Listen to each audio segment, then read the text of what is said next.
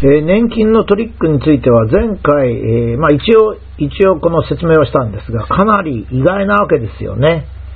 最初から年金の崩壊が予想されてたわけですね。これは年金課長がその当時言ってるわけですから、予想されてたわけです。予定通りに、えー、国民の年金を政府は大半を使い果たしたわけですね。そうしますと、当然それが露見する1990年代に国民をごまかさなきゃいけないわけですね。でおそらくこういったことは非常に重要なんで、厚生省の中でも十分にどういうふうに説明すべきかと。まあ、ごまかすべきかという議論はしないでしょうけど、説明すべきかということが議論されたと思うんですね。つまり、事実がそのまま発表されると、厚生省は解体させられたりすることもあるからですね。非常に重要なことだわけです。で私が考える外側から見た作戦は2つだったような気がするんですね。1つは、年金自体の問題ではなく、つまり年金が最初から崩壊するという予定で使っていったっていうんじゃなくて、その崩壊の原因は社会保険庁という役所がポンコツだったんだと。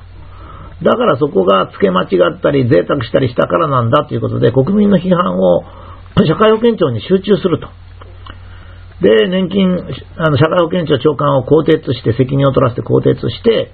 まあ、新しい年金制度を作ってリニューアルする。まあ、現実にはこう進んでるんですね。もう一つ、2番目はですね、年金を計画した時には年金にちょうどふさわしい人口分布が理想的なピラミッド型だったけれども、その後予測のできないような少子化と高齢化が進んで、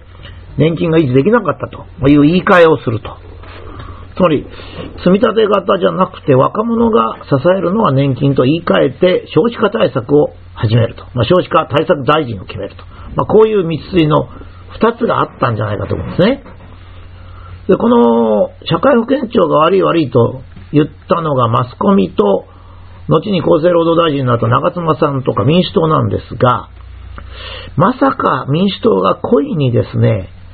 えー、年金崩壊隠しに加わったとは私は考えてないんですね。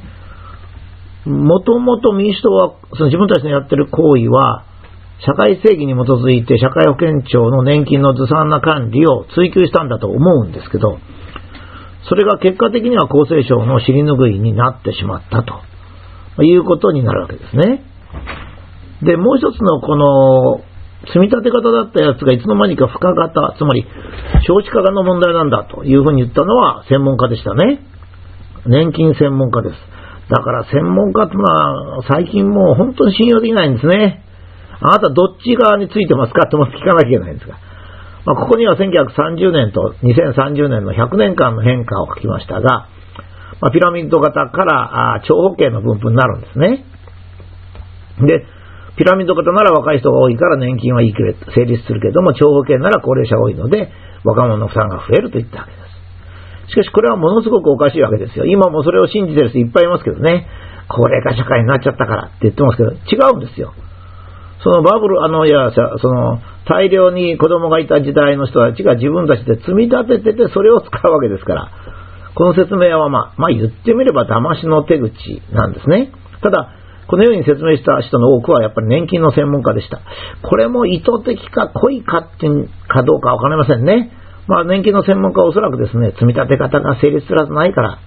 ま、いずれ深型だなと。じゃあまあそれを説明しようかと、ま、いうことになったわけですね。と思いますね、私は。しかし、この頃から年金の複雑な仕組みを盛んに報道し始めました。ちょっと下に年金の仕組みを書きましたが、あまりに複雑なんですよ。で、この説明を理解しようと思いますとね、説明の途中で疲れちゃってですね、本質的に年金が成立するのかとか、自分の年金は積み立ったものが返ってくるのか、誰が払うのか分かんなくなっちゃうんですね。まんまと手口に引っかかっちゃったとまあ言ってもいいかもしれませんね。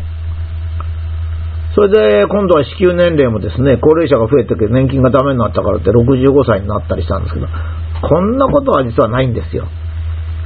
えー、人口分布というのはですね、もう50年先ぐらいは正確に判断できるんです。これあの、子供を産むっていうようなことはですね、どのくらいこの女の人が子供を産むかっていうのは相当正確にあの、あれできるんです。予測できるんですね。だから、今でも2020年の推定って非常に詳しく2030年とかできるわけですよ。だから、年金が始まった1960年代にはですね、未来の人口分布は長期であるっていうことはもうよく分かってたんです。ええ、そんなね、途中で人口分布の予想が変わるなんてことないんです。だから、いやもう予想外にちょ、ちょ、あの、えー、高齢化人口が増えたなんていうのは全くの、これはまあ嘘っていうんですね。しかし日本のマスコミ、年金の専門家、厚生省関係の官僚の言い換えによってですね、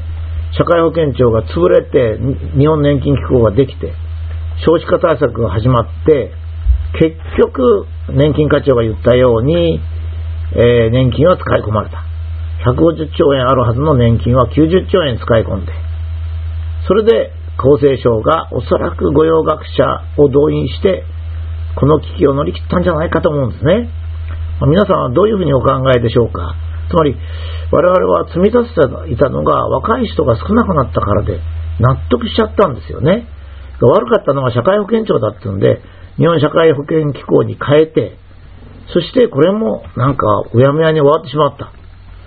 それで起訴されたのは250億円という、まあ、非常に少ない。